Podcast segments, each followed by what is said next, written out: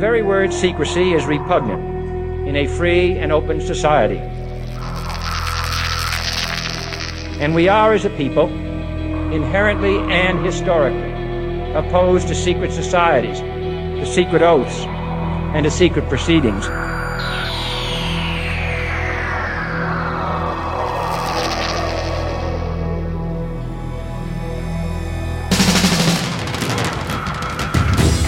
Questions you always had, the answers you were never given, the place to seek the truth. Welcome to Veritas.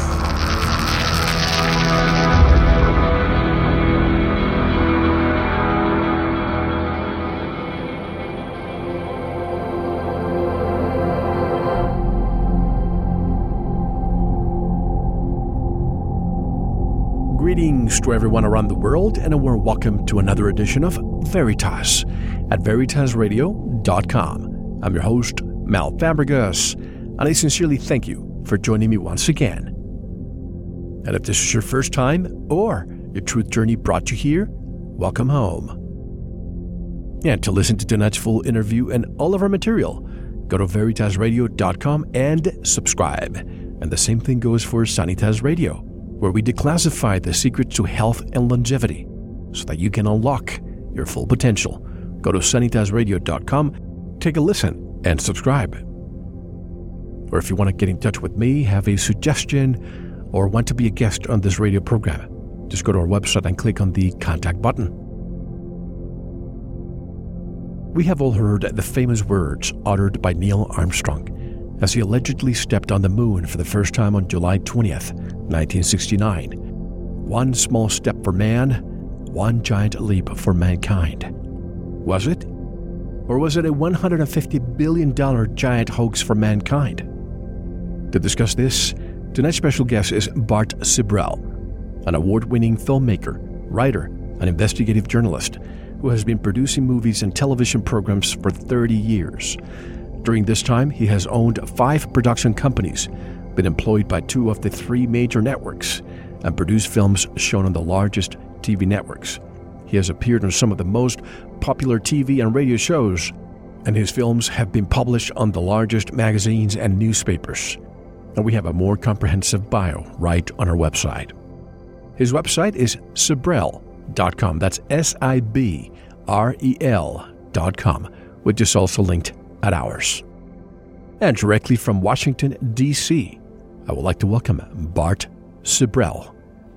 Hello, Bart, and welcome to Veritas. How are you? Good. How about you, Mel? Excellent. And I've been looking for you for years, and I'm finally, finally finding you here. But I, th- I think it's very appropriate because I never get tired of discussing the moon and the fact that I I don't like to give my opinion on this show because as a journalist I like to remain neutral but nothing that I have seen for the past how, 35 How are you ever going to work for Fox then? you know, I know you were a huge fan of the Apollo mission and you believed everything NASA told you, but something changed. What made you question the authenticity of the Apollo mission, Bart? Well, I was about four and a half years old when they allegedly walked on the moon, which was at around 10 p.m. Central Time. So I was in bed asleep. However, my father was an officer in the Air Force, and one of the VIP privileges he got was this package of pictures, about 20 9 by 12 color pictures from Apollo 11. So he gave them to his son and I put them up on my bedroom wall and I had them up there for about 10 years. So you, I, you can imagine I've looked at these pictures from the age of four to 14 nearly 4,000 times. And as Kubrick's last film was Eyes Wide Shut, you can be looking at things and still not see them. And then at the age of 14, I saw a news magazine program on in which their guest was William Kaysing. He was a contractor for Rocketdyne and worked for six and a half years developing uh, the Apollo rocket, the Saturn V. And he asserted quite confidently because he was the uh, basically editor of these interdepartmental memos. So even though they tried to keep everything departmentalized to keep it a secret. You know, the one person made the glove and the door and the boot and the door handle or whatever. He saw memos from all departments, would edit them. So he was one of the few pictures outside of the flight director, von Braun, and the president who saw the complete uh, scope of what was really going on. And he read a memo that said the odds of a successful manned mission on the first attempt was one in 10,000. In fact, in the entire history of aviation, there's not a single aircraft that got off the ground on the first attempt. Certainly the Wright brothers didn't make it on their first attempt. There's probably like their 20th to 100th attempt. And even the 747 aircraft in the 70s. Now, aircraft at that time had been around for about, you know, 50 years. They had made millions and millions of aircraft. And when they made the 747, it rolled out of the hangar a glider. They went through over 162 engines in attempts to get that off the ground and they could not get it off the ground. Even though aircraft had been around for 50 years and this was 10 years after the development of the Apollo project. So the only time in aviation history that a spacecraft or aircraft worked on its first attempt was also the most difficult one ever built. It's completely illogical. So I see William Kaysing on this TV program talking about this. And at the end of the program, I go to my wall and there are the pictures. And suddenly I look at them with new eyes. And I start seeing fake backdrops and how the landscape is very detailed and suddenly, you know, is out of focus at a straight line across. I start seeing other anomalies in the picture and that kind of planted the seed. Well, uh, 10 years later, at the age of 24, I had become a filmmaker and a filmmaker's job is to make fake scenes look real. I remember showing one of my films you can see on my YouTube channel called The Passerby, a short film about a person meeting an angel. And one of my colleagues colleagues, a really a more advanced filmmaker than I was at the time, said, Bart, I love the beautiful way you used the sunset out the window. And I said, well, that was really an electrical light. so my job is to make fake scenes look real. Now I went to a wine tasting once and the leader of the class said something like, you know, he could take a sip of wine. He could tell you how old it was, uh, what country it came from and what region. And I said, you got to be kidding me, but he could. So I can look at a picture and I can tell you if this is sunlight or this is electrical light because that's my specialty. Well, at age 24 as a filmmaker, believe it or not, I was editing a project for the person who had produced the show I'd seen 10 years earlier. And I said, do you remember that guy who was on your show 10 years ago who said we didn't go to the moon? Do you remember his name? Name? He said, no, call the San Francisco production office. I did. And they said they delete because of archive space being an issue, all files and videotapes every 10 years. And I was days away from that information being deleted. So they were able to give me, you know, with few days uh, out of 10 years, uh, uh, you know, safety margin, Bill's number and contact information. I contacted him and he said, well, Bart, you're a filmmaker. You should do a film about how the moon landings are fake. I took off about six months paid myself a salary to research it. I found out, you know, shadows that should be parallel if they're lit by the sun intersect sometimes at 90 degrees, which is, uh, you know, definitely artificial light. I found out that two of the three astronauts very seldom, if ever, give interviews. I found out the administrator of NASA resigned before the first Apollo mission. I found out the Russians had a five to one man hour and space advantage. They had launched everything first the first satellite, the first animal, the first woman, the first spacewalk, the first crew of three, the first of two spacecrafts. They were so much more advanced. And it started smelling like there was at least a one out of four chance that they didn't go to the moon.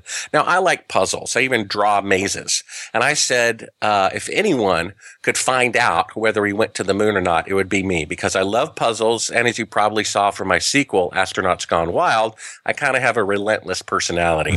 so knowing that about myself, believe it or not, Mel, I turned down the project initially.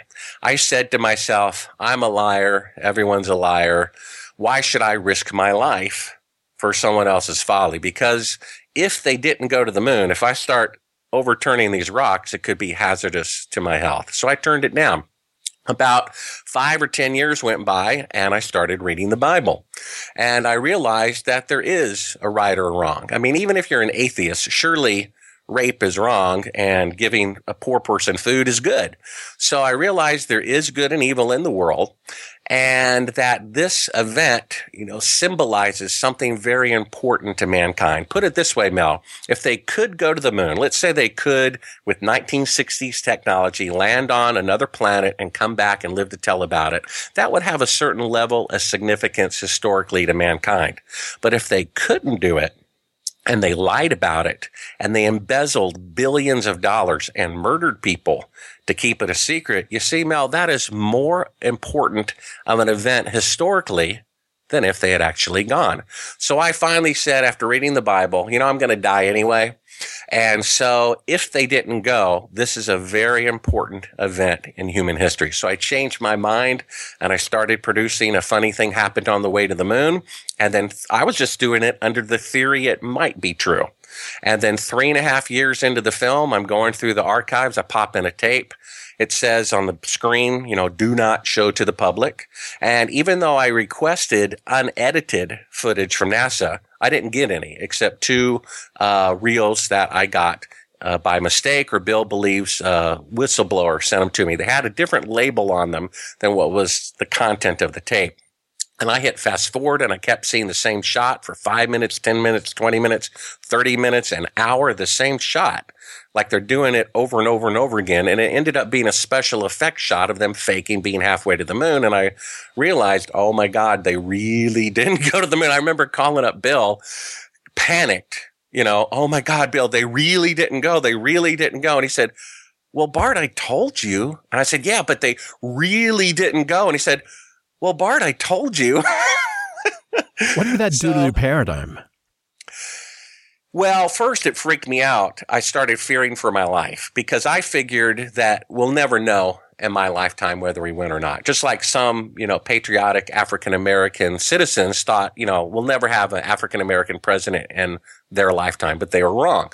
And I thought, well, we'll never know in my lifetime whether we really win or not. But I was also wrong because here I had in my house proof of the biggest government fraud, I think bigger than who shot JFK, in my house with a blind roommate and a two, three year old son. And I'm thinking, I took no security precautions whatsoever. And I'm thinking, I have proof that the moon landing is fake in my house. What have I gotten myself into? you know, I was just panicked and scared for my life. Certainly.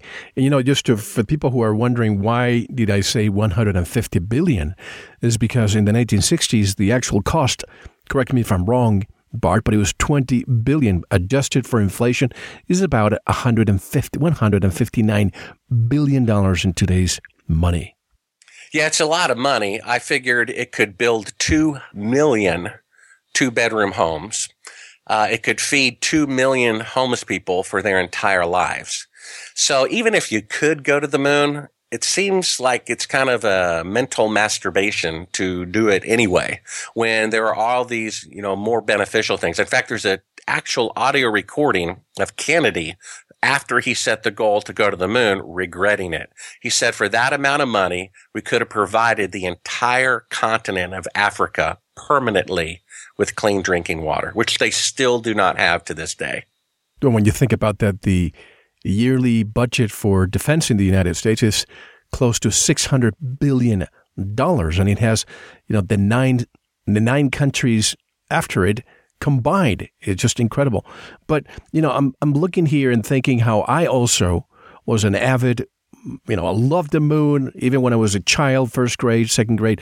You know, what do you want to become when you when you become an adult, I, I want to be an astronaut. But then in 1974, 1975, I think it was, I grew up in Puerto Rico. And I was told that uh, a cruise ship was coming that week with Neil Armstrong. And he was going to be coming out and talk to the media. So as a little kid, I asked my parents to take me there. So I, I waited outside for Mr. Armstrong to come out. Well, he never did. And ever since, I wondered, why is he so reclusive? And that was it until the day he died. Why do you think he was always so reclusive? And why did he never address his trip to the moon? Well, I was thinking about something this morning, uh, which just reminded me of his little bag of tricks that was found after he died. The reason uh, he behaved the way that he did, not wanting to talk about it, was uh, because he was originally a man of very high integrity. Now, the crew uh, that was supposed to be the first crew to go to the moon was the crew of Apollo 1. And the man they had picked to be the first man to walk on the moon was a man by the name of Gus Grissom. He was most beloved by the public because one of his Mercury spacecraft, when it hit the ocean, it hit so hard, it triggered the explosive bolt backup system of the door. And when it bobbed under the water, the explosive bolts went off and the spacecraft started filling with water. And so it was kind of a embarrassing failure uh, on the national stage. And at the press conference, he further confessed that he had in each pants pocket like 10 rolls of nickels from the bank so that his son, Scott Grissom, could give these out to school children and say these nickels have come from outer space. So he was thinking of the kids. However, he confessed when he started sinking to the bottom of the ocean with all this extra weight in his pockets that that wasn't such a brilliant idea. And of course, the audience at the press conference started laughing. And then someone asked him, were you afraid?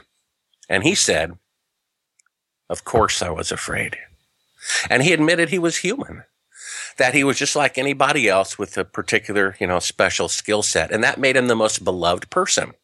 Well, as the Apollo spacecraft was being developed and they were supposed to have it done in about six years, he said, you know, we are 10 or 20 years away from being done. He saw so many schedule slippages and so much incompetence in the wiring. In fact, the day he died in the spacecraft, they could not even get a wired intercom system to work between two buildings.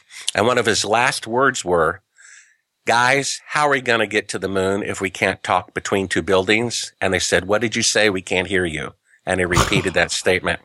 Now, he was so upset with the dilapidated condition of the spacecraft that he was preparing this huge memo to Congress, which was actually confiscated from his house by the CIA prior to his widow being informed that he had even died. And he was getting so frustrated because he would complain up the chain of command, but they wouldn't do anything because the, the top people knew they were not going to go to the moon. Either they were going to admit that Kennedy had bit off more than he could chew, or they were going to fake it, but they hadn't made up their mind, and therefore they had not informed the astronauts. It was on a need to know basis. And so a few weeks before he died, he was an avid farmer and in his Houston backyard, he had like one lemon tree, one yeah. grapefruit tree, one apple tree, and he had grown a lemon. lemon the size of a grapefruit and he took a coat hanger, clipped the bottom of it, stuck, you know, the lemon between it, turned the hook around and he put it on the very top of the spacecraft and without permission had an impromptu press conference where it was photographed for national television. And he became, you know, the higher ups, the generals or whoever became furious at him. He is a boat rocker. And they knew the moment he would be asked to fake the moon landing, he would just tell the media what was really going on. So what they did is they lured him into the spacecraft and they burned up two other guys along with him to make it look like they weren't singling him out. I have the however many pages, two to three hundred page uh, report from this that we paid ten thousand dollars from for one of his crew members' uh, widow's estate. And in there, you see a dip in power prior to the fire, meaning there was some sort of device, alligator clamped in there that was sucking power off of it, and that there was cyanide gas in there. Uh, which was actually the cause of death because when they removed their charred bodies, they were still buckled in. Now, the very first thing you're going to do if you're in there and there's a fire is you're going to unbuckle your belt. Right. The fact that they were buckled in was proof that they were actually dead before the fire began. The fire was a method of getting rid of the forensic evidence of the cyanide poisoning. Plausible deniability. Course, correct. So after uh, this happened, it was a warning to the other astronauts. So Neil Armstrong steps in as the, you know, replacement crew, and they eventually, I'm sure, had to ask him to participate in this fraud. Being a man of integrity, I'm sure he turned them down. They bribed him, they turned him down. Even if they had a skeleton in his closet to blackmail him with, I I doubt that they had one, so that probably wouldn't work. Then you have to turn up the heat. So if you threaten the guy's life who flies aircraft that had never been flown before, which is extremely dangerous, I don't think threatening the life of a test pilot is going to mean that much to him either. So the only thing left would be to threaten the life of his wife and children.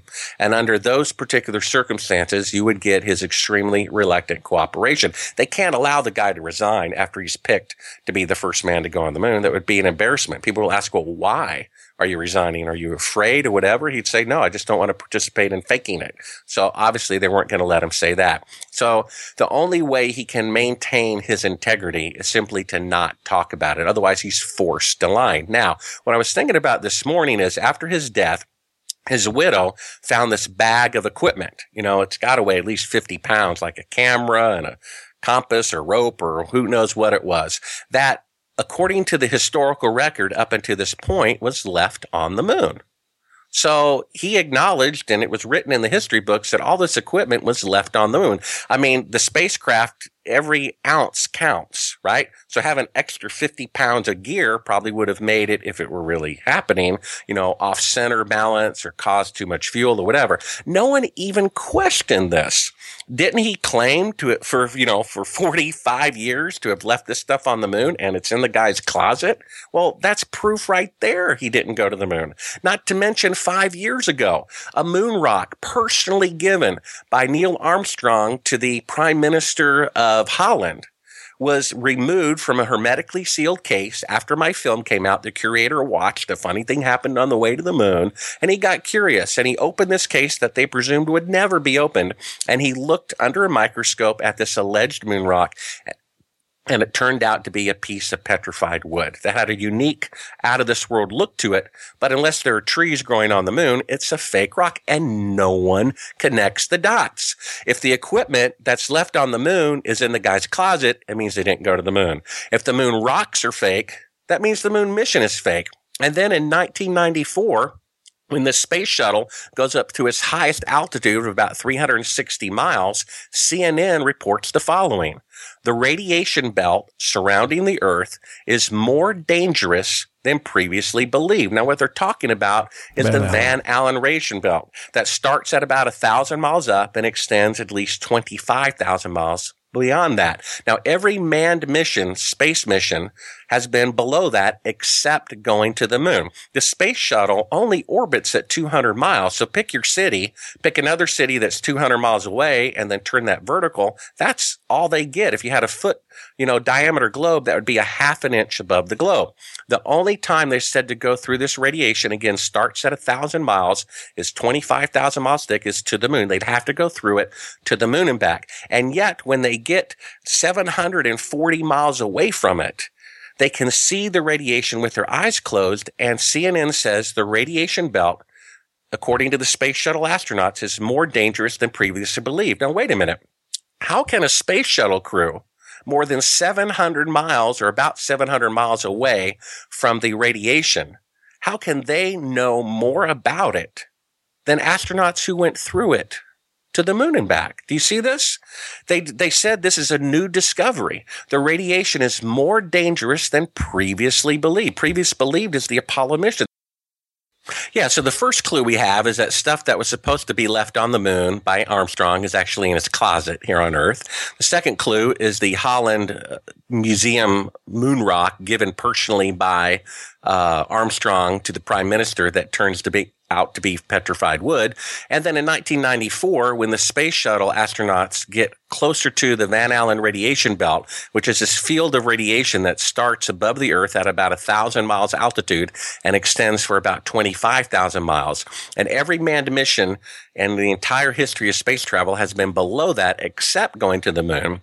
So when the space shuttle gets to an altitude that's about 640 miles away from it, they can see the radiation with their eyes closed as sparks of light hitting it. And CNN issues the report that says this word for word. The radiation belt surrounding the Earth is more dangerous than previously believed. Well, what is previously believed? That's the Apollo missions who were in the middle of the radiation for an hour to the moon and for an hour coming back. So how is it that space shuttle astronauts who are 640 miles away from the radiation can know more about it than astronauts who went through it. Now, you can also see on my YouTube channel, which is linked at Sibrel.com, this Orion project that came out uh, in December of last year.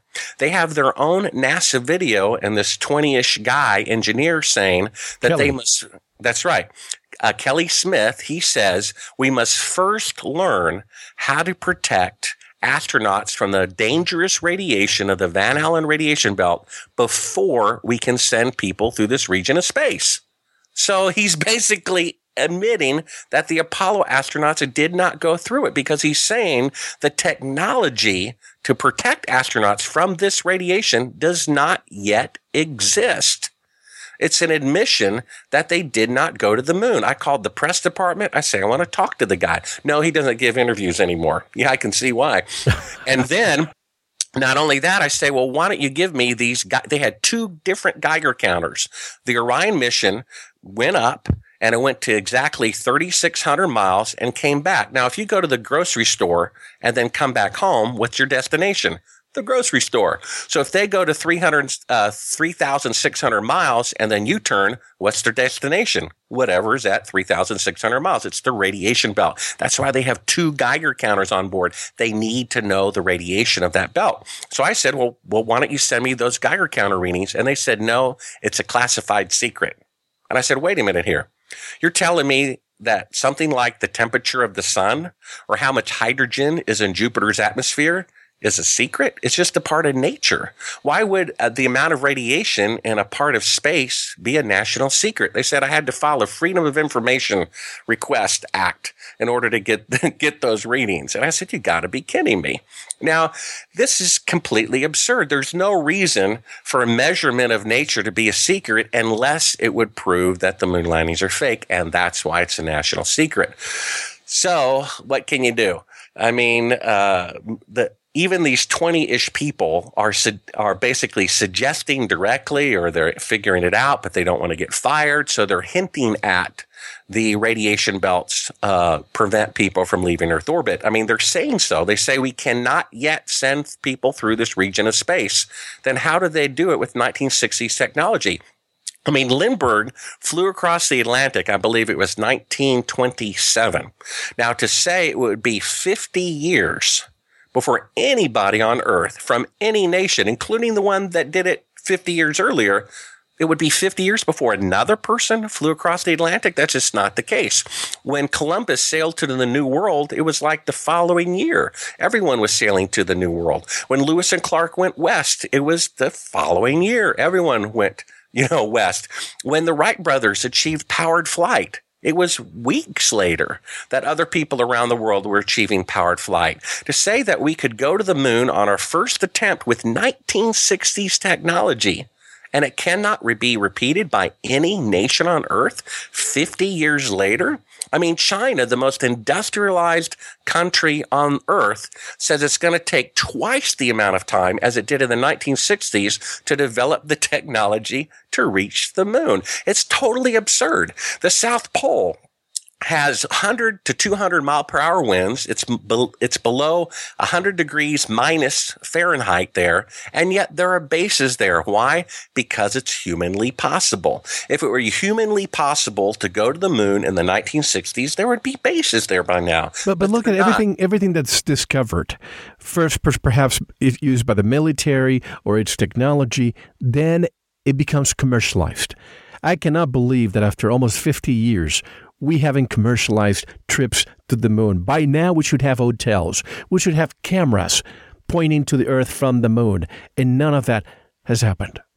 Well, look at Branson. All he was trying exactly. to do, he's a very smart guy, and he was just trying to achieve low Earth orbit, and he killed his crew. And NASA, the last two times they and the military tried to achieve Earth orbit outside of the space shuttle, they blew up. So if they can't go 200 miles above the earth today, how could they land on another planet and play golf in the 1960s? it is completely illogical. The problem we have here, Mel, is this is the only crime you could say, or conspiracy, whatever word you want to use, that is positive. I mean, whoever shot Kennedy He's still dead. Whoever did 9 11, 3,000 people are still dead. But the moon landing is a positive lie. And it's like me telling you uh, your favorite football team that just won the Super Bowl, well, they cheated. You know, they drugged the other team or they changed the score. You don't want to hear it. You're ready to punch me in the face for saying such a despicable thing. But what if it's true? The problem is people want to hear. And you were punched in the face a few times, right? Well, that's true. Uh, the fact is, if I walked on the moon and someone else thought otherwise, I would find that hysterical. That would be like throwing a feather at me. Why would I be mad for someone throwing a feather at me? If someone said, Will you swear in a Bible that you walked on the moon? And I did, I'd say, Sure. I swear on a stack of Bibles. You're okay? But the fact is, it would be like walking up to a man in front of his wife and saying, Well, how's your girlfriend doing? that would make him mad because I'm revealing a truth that he wants suppressed. But let's if, stay. Let's stay. I don't mean to interrupt you. Let's stay with the Van Allen belt for a moment because this is puzzling and it makes you wonder how dumb they think we are to not notice. And I've also seen interviews with NASA personnel where they're saying they're designing new spacesuits so that the astronauts can withstand going through the Van Allen belt. Anyone with a bit of brain, Bart, should question this. How is it that they're coming up with these spacesuits now when allegedly astronauts have been going through the Van Allen belt since 1969. I mean, take astronaut uh, Alan Bean. You interviewed him, right? The fourth person to allegedly walk on the moon on November 69. He said he wasn't sure we went far enough out to encounter the Van Allen belt. Maybe we did. Then, when you said the belt is uh, 1,000 to 25,000 miles out, he said, then we went through it. But he basically said we hadn't discovered it then. Yeah, he was kind of doing double speak. He wasn't even aware that he went through the Van Allen belts. I pointed out that the space shuttle can see the radiation from 640 miles away, and you're in the middle of it. You didn't have that effect. And he said, Well, yeah, yeah. You know, after the fact, I said, But it wasn't reported at that time until 1994. And he said, Yeah, but it hadn't been discovered. So he said he saw him, then he didn't see him. He said he went through the belt, but then he said he didn't. Can't really make up his mind. The guy also said, You know, during the alleged descent to the moon, it's, it's super quiet. And he, you know, you can hear Neil Armstrong or whoever saying, you know, we're, we're 100 feet away, 90 feet away, and, it, and it's dead quiet in the background. And he said, well, that's because the vacuum of space, which they use for a catch all excuse for all the lies that are pointed out, that because of that, you can't hear the engine. But then again, uh, Eugene Cernan, he says, oh, it's very loud while you're descending to the moon. Well, it's the same equipment. One of it's loud and the other time it's dead well, quiet. two things. The Van Allen belt was discovered in 1958. You would think that an astronaut, the fourth person to walk on the moon, would be well versed on that if he's going to be going through it. Yeah, but what can you do? You, you know, it's it's the thing that you have to really be a seeker of the truth. You have to be willing to be wrong.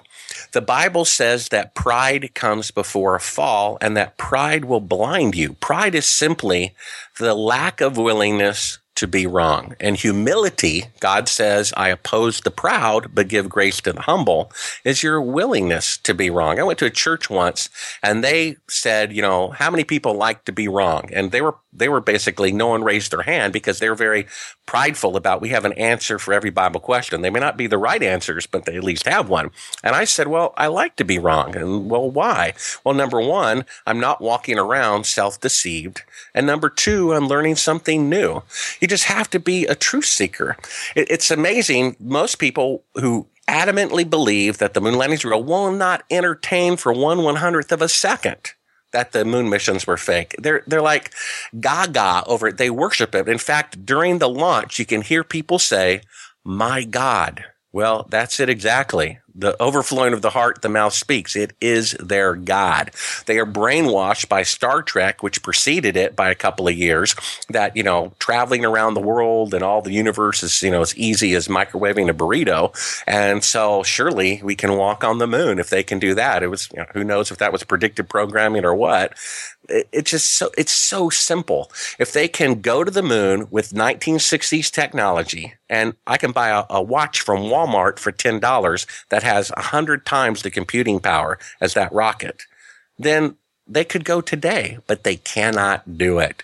That is so crystal clear that they didn't go. Not to mention the fact that I have photographic evidence of them faking a shot right in front of your eyes and a funny thing happened on the way to the moon and audio.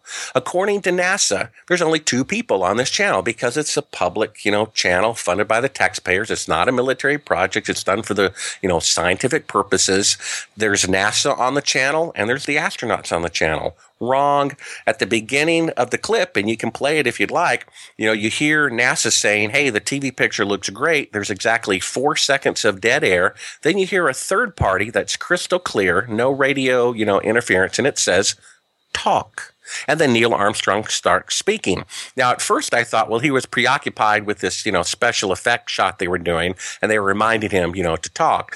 Actually, after the film was produced, I realized he's only about 200 miles above the earth.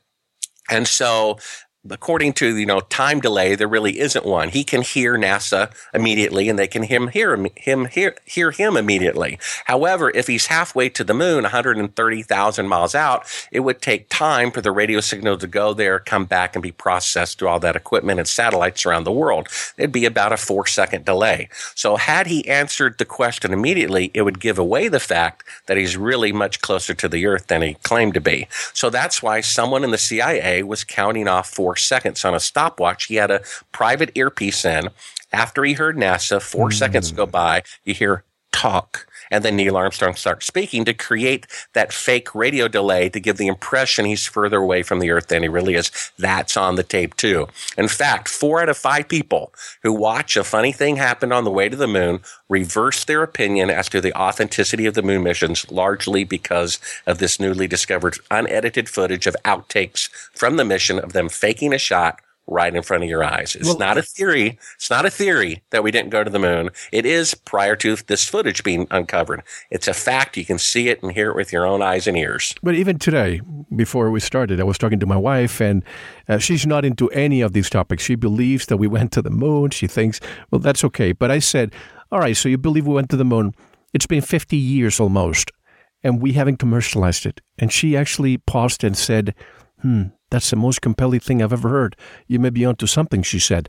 But if space is a vacuum, Bart, what in the world are spacecraft pushing against? Don't we need air or water or something to push against in order to maneuver in space?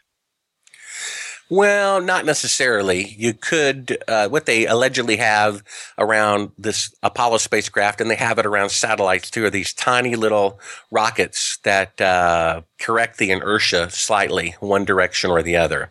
Uh, you don't need it. In fact, it technically would be more more viable and more accurate to not have the resistance of air. Um, the so what, but what are they pushing against? You need well, something. Nothing. They're not pushing against anything. They just have to have escape velocity. And then once they're on a trajectory, it just needs to be altered slightly. It can go to the left, right, up, down, or whatever. It can also be slowed down or sped up. Uh, you know, theoretically, uh, you know, you could go to the moon if you had enough uh, protection from the radiation, but we're talking at least a foot of lead around the entire spacecraft. And then, according to von Braun, uh, once you landed on the moon, in his original writings, you would have to immediately go into a cave in the moon, if you could find one, to protect yourself from micrometeorites. Meteorites, I don't know how many hit the Earth every day, but I'm sure it's in the tens of thousands of falling stars, you know, little sparks in the sky. They burn up uh, before they hit the Earth because of the atmosphere and the friction thereof. However, on the moon, you don't have atmosphere. So all those tens of thousands of meteorites are hitting the moon every single day. And if you have a meteorite only the size of a grain of sand, that thing is traveling anywhere from 15,000 to 25,000 miles per hour. And it's going to go through your brain and through your space suit or spacecraft and cause decompression. And it's going to kill you. In fact, von Braun said there would be a 50% chance of a catastrophic failure because of a micrometeorite on the moon every 48 hours. And then he completely recanted on that. In fact, he said to reach the moon initially, you would need three rockets, not one, and each rocket would have to be about uh, 40 times bigger than the Apollo spacecraft. In fact, he recanted on his math by a factor of more than 30,000% when Kennedy set the goal to go to the moon. Now, number one, how can you trust a guy who is that far off on his math? Or it seems like he's making some sort of political correctness change here. I mean, after all, Kennedy was not a scientist. He was a visionary politician. We went up into space for 15 minutes. We went from the East Coast to the West Coast, didn't even orbit the whole Earth. Three days later, the guy says, Hey, let's, let's make a goal to go to the moon before the end of the 1960s, December 31st, 1969. We allegedly met that goal within 5%. What happened was, is it proved to be an impossibility. He was killed. Johnson took over. Of course, he's from Texas, and all that NASA money is in Houston. Mm-hmm. And out of all the presidents who were eligible to run for reelection as an incumbent in the entire history of the country, there was only two who chose not to. One of which is Johnson, because he knew they were going to fake the moon landing. Now, who knew that would work? It might work It might not work. And if it didn't work and it, you got caught when you were president, what a legacy that would be. It would be worse than Nixon. And so he chose not to run so he would not have to deal with that hot potato. Then Nixon comes in, tricky dick. And you have to understand there's no independent press coverage. People say, well, there are 100,000 people involved in NASA. That's true. But there are 150,000 people involved in building the atomic bomb in 1944. And yet they didn't know what they were building. One person built the switch, another person built this, that, and the other. It's completely departmentalized to keep it a secret. You really think they're going to tell the guy building the glove or the door of the boot, hey, the moon landings are fake, but don't tell anybody. Give me a break. The thing is like a pyramid, and only the people at the very top know what is going on. They go up, and then there's only three eyewitnesses. Three. I mean, people say, oh, well, you deny the Holocaust. Of course not. World War II was done on Earth in front of a billion eyewitnesses. But each moon landing only had three eyewitnesses controlled by the government, and there's no independent press coverage, right? There's all sorts of independent press coverage of World War II, but who can go to the moon? Who can go to outer space? We just assumed because we trusted Nixon that these pictures, television, were coming from the moon, but they're just coming from the government. They can say whatever they want to say. You know, the idea that this alleged new lunar, you know, orbiter taking a picture of the surface and have these little shadows or scratches. It's amazing that people think this is proof that the moon landings are fake. And I'm thinking, wait a minute. Nearly 50 years ago, they faked a full body picture standing on the moon's surface of an astronaut. So you don't think they can fake little scratches or shadows on a lunar satellite picture 50 years later with Photoshop? I mean, come on. It, it's like asking a criminal to provide his own proof of his own guilt. Do you really think he's going to do that? I mean, it's absurd. It says, well, go to nasa.gov and you can see all the proof of the, of the moon landings being real. Really? what, what about the, the Clementine mission? Why haven't we seen more? Only 10% of the images we've seen. Well, one interesting thing is that NASA now says that all of the lunar landing sites are off limits, that you cannot go there. You physically right. can't send a rover there or whatever. Well, that's pretty convenient, isn't it? You know, you cannot you know, according to China, they are banned from sending a rover to the Apollo 11 landing site, which could theoretically, you know, prove that there's nothing there because there is nothing there. And China, unfortunately, is kind of in bed with the United States. They're not going to call RBS and we're not going to call theirs. I mean, they have most favored nation trading status, even though they run over their own citizens with tanks mm-hmm. when they want to have a democracy. I mean, is that a little contradictory or what? So they know, in fact, they teach in college, high school and elementary school in China that the moon landings are fake. They never say it publicly. That's just what they do in their own country. I've talked to Russians and they say the only people who think the moon landings are real are the brainwashed Americans because of the propaganda they're constantly fed. Every year, History Channel comes up, you know, with Apollo moon missions are great. Well, here's something. The Saturn V rocket, all the schematics and engineering and blueprints, as well as the lunar module, they say, well, none of that's classified. They're just not available. We destroyed them.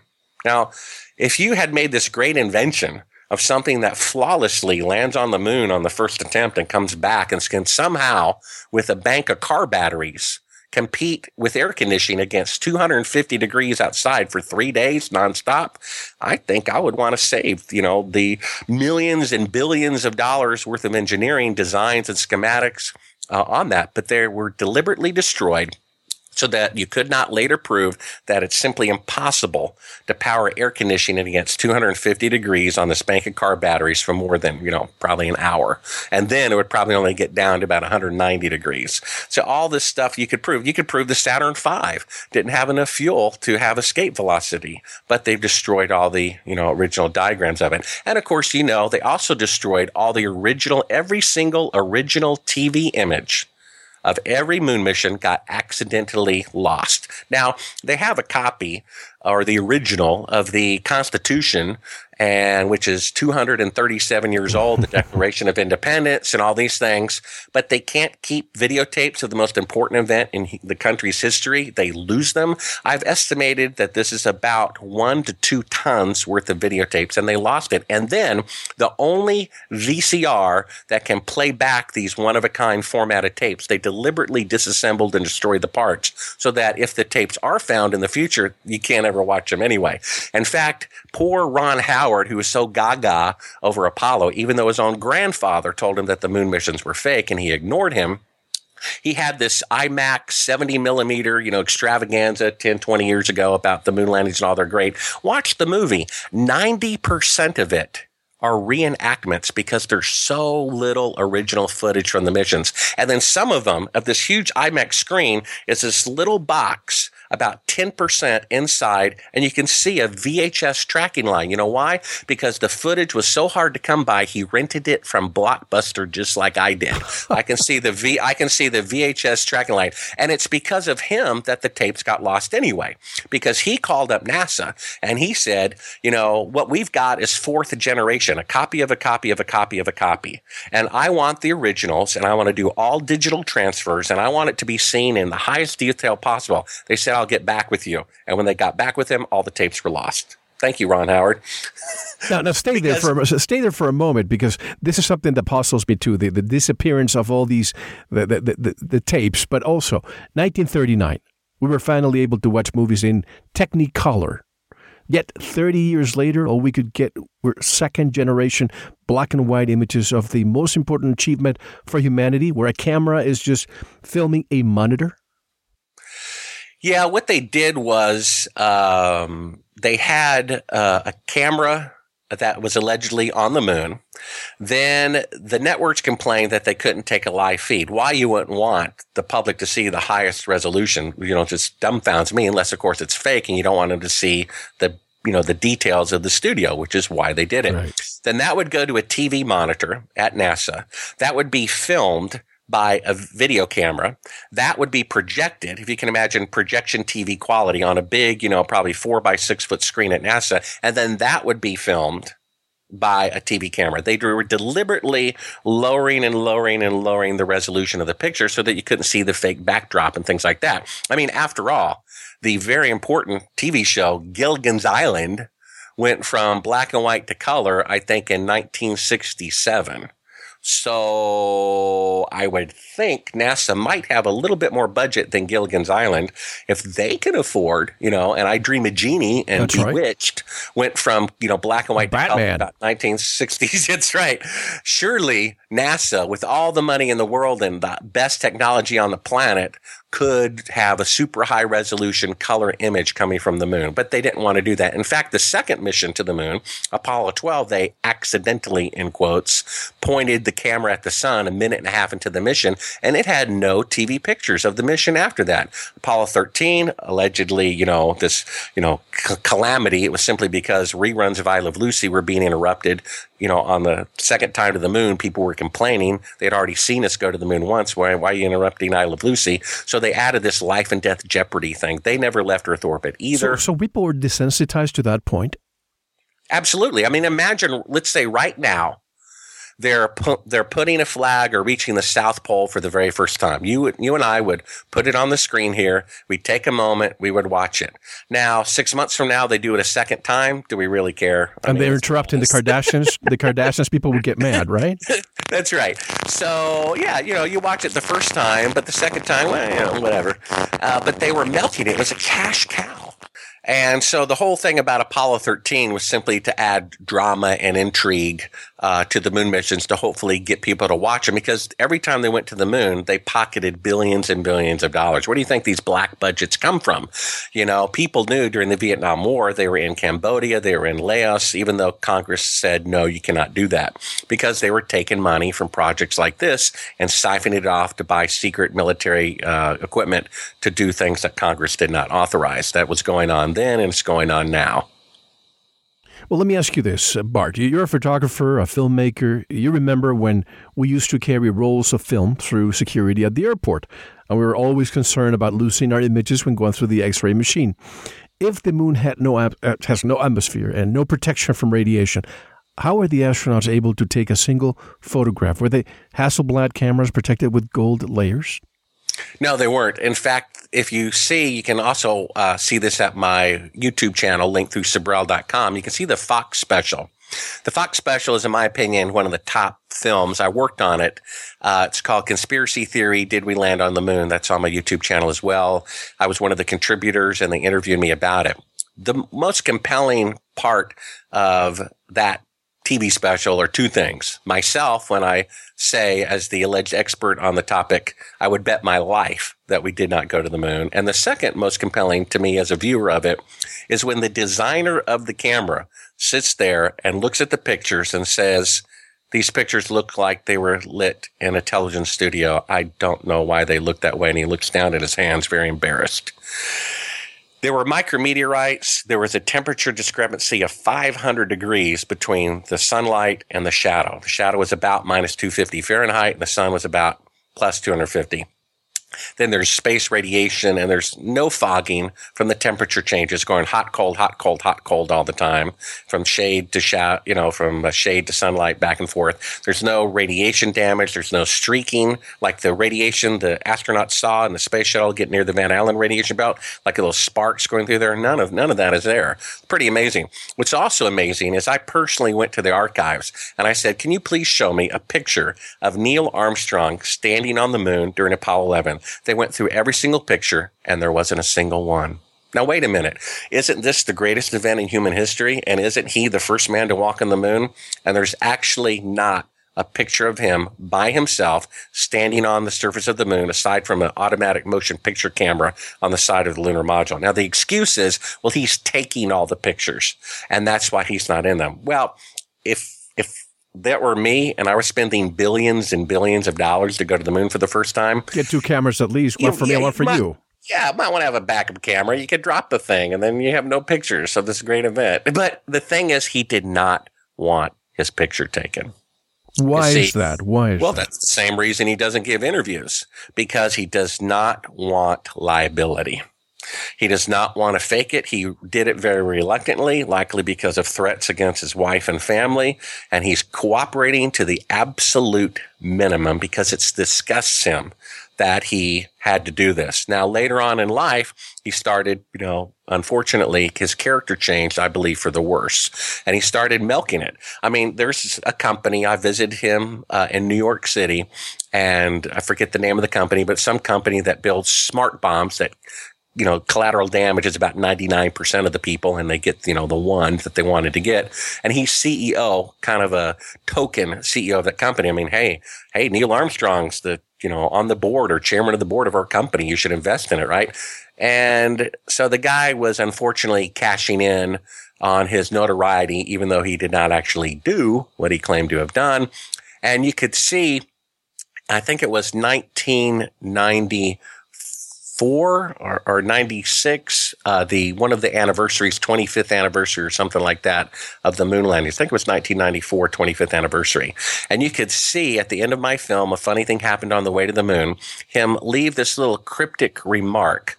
He had uh, been invited to the White House with the other true crew members of Apollo 11, and there were some high school students who were touring the White House at that time and paused to be part of the audience. And he said to them with tears in his eyes, and it was the only part of his speech he had completely memorized and looked straight ahead. And he said, Perhaps someday you You'll will be, able, able to, to remove one, one of truth's protective layers. I know it right. by heart. Yeah. Now, you saw humanity in his eyes at that point. But years later, when I met him on two or more occasions and saw him in a couple of other, you know, anniversary remarks, he looked like he lost his soul. He didn't care anymore. He had totally committed to the deceit, and that's too bad. When you when you met him, and I've watched that video many times, and the other astronauts, and we have to take a break and, and discuss all of this when we come back. But when we you met Neil Armstrong, what was the reaction when you questioned him? Well, he was very nervous. He started shaking like a leaf. And I offered him $5,000 cash which is a thousand dollars a second, just to put his hand on the Bible, raise his right hand and say, I swear to God, I walked on the moon. He refused to do it. He got very, very nervous. Very few astronauts were, were willing to do that. And the few that did regretted it because it's an oath that could be used as a deposition in court. You know, they've, they've threatened to take me to court so many times. I would so much wish that they would, but they are afraid of it. We could go and get a declaratory judgment. Judgment. If any of your listeners want to finance a little legal case, you know, contact me through Sibrel.com, we could go, not sue the astronauts, not sue NASA, and we simply go with this footage of them faking part of the mission and get what's called a declaratory judgment. Like if I bought a Picasso from you and I later doubted its authenticity, we could have expert panels verify either it was or was not a Picasso. We could go to court and say this footage that NASA claims is of them being halfway to the moon. Is it or is it not? I could testify. Percy and other people could testify. No, it's not. But what did they? What did they, what did they create a kangaroo court and bring their own so-called experts to fake the testimony anyway? No, we could demand a jury of our peers. And uh, as you know, you can approve or not approve of jury selection, and they can make their decision based on expert testimony. And then basically, what we would prove, I believe successfully, is that part of the mission was fake. Now, if any of it is fake, then it's all fake. I think that's very clear. Absolutely. We have to take a one and only intermission. When we come back, I want to discuss the Masonic connection, also the first press conference. Every time I watch that video, and you probably do too, when you watch that video of the three astronauts there having their faces almost as if their parents have been killed a minute before that. Why? When this should be the happiest moment for humankind in a way. Bart, how can people buy the DVDs, learn more about your work, and so on? They can just go to Sibrel.com and get all my links of all my uh, films and things like that. If they want to buy, I actually just started listing a few autographed copies of A Funny Thing Happened on the Way to the Moon and Astronauts Gone Wild on both eBay and Amazon and uh, you can get those for $29 each. I think they're cheaper than a new one. I think, and believe it or not, a new version of a funny thing happened on the way to the moon on Amazon is selling for like $85 or something. So, uh, hey, I guess it's a rare gem now. That's a good sign. And as you say, your job was to make fake scenes look real. And I think Stanley Kubrick did two. I want to discuss Stanley Kubrick when we come back. Well, folks, a lot of information being discussed here. You wanted this show, you've been asking for years, and you got it. This is Mel Fabregas here with my special guest, Bart Sibrel, directly from Washington, D.C., the epicenter of all things. We'll be right back. This is Veritas.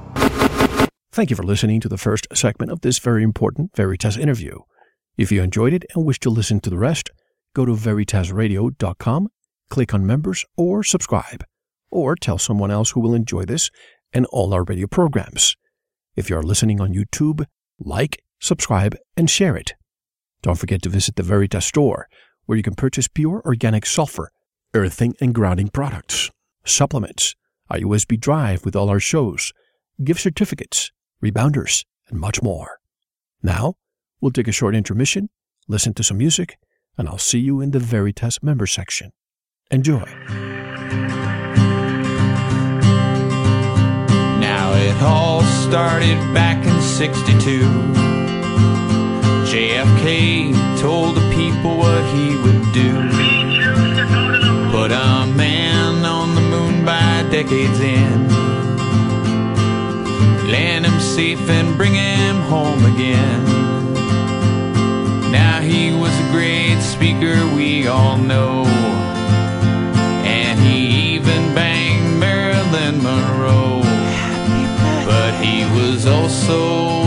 Just a politician. And Jack knew Jack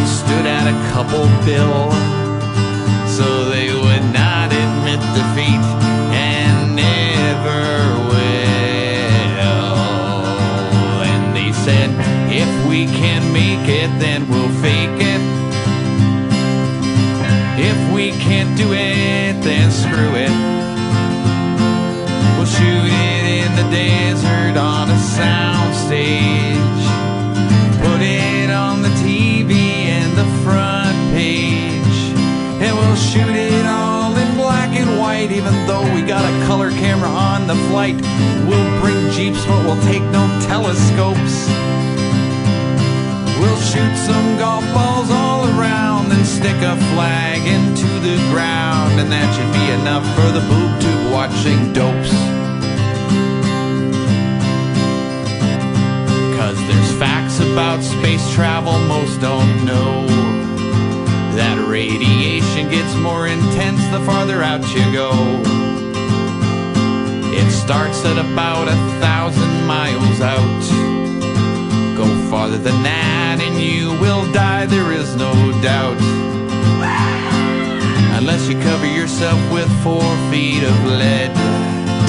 Any less than that, and brother, you'd be dead. But to build a ship like that, why even try?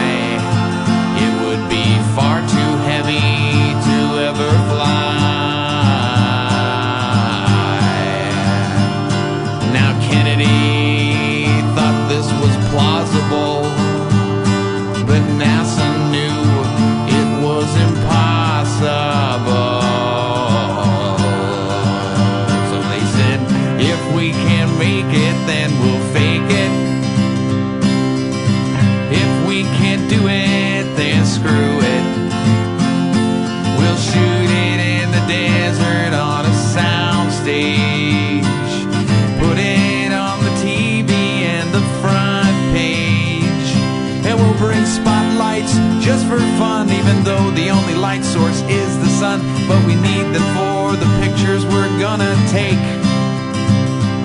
But no photos of stars or other stuff some young astronomer may call our bluff.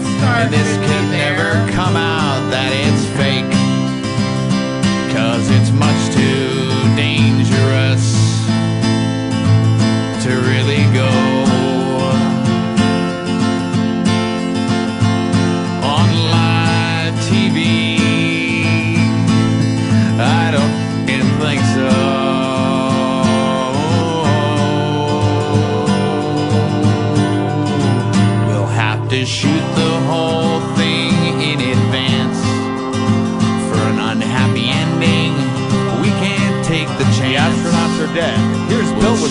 meteors we found on Earth if they want proof. When you control the media, you control the truth.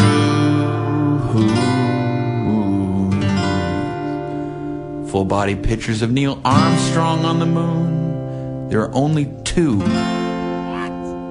And do you realize he's never even granted one single interview? But these facts don't leave me too surprised. Ask him no questions, and he'll tell you no lies. Cause he knows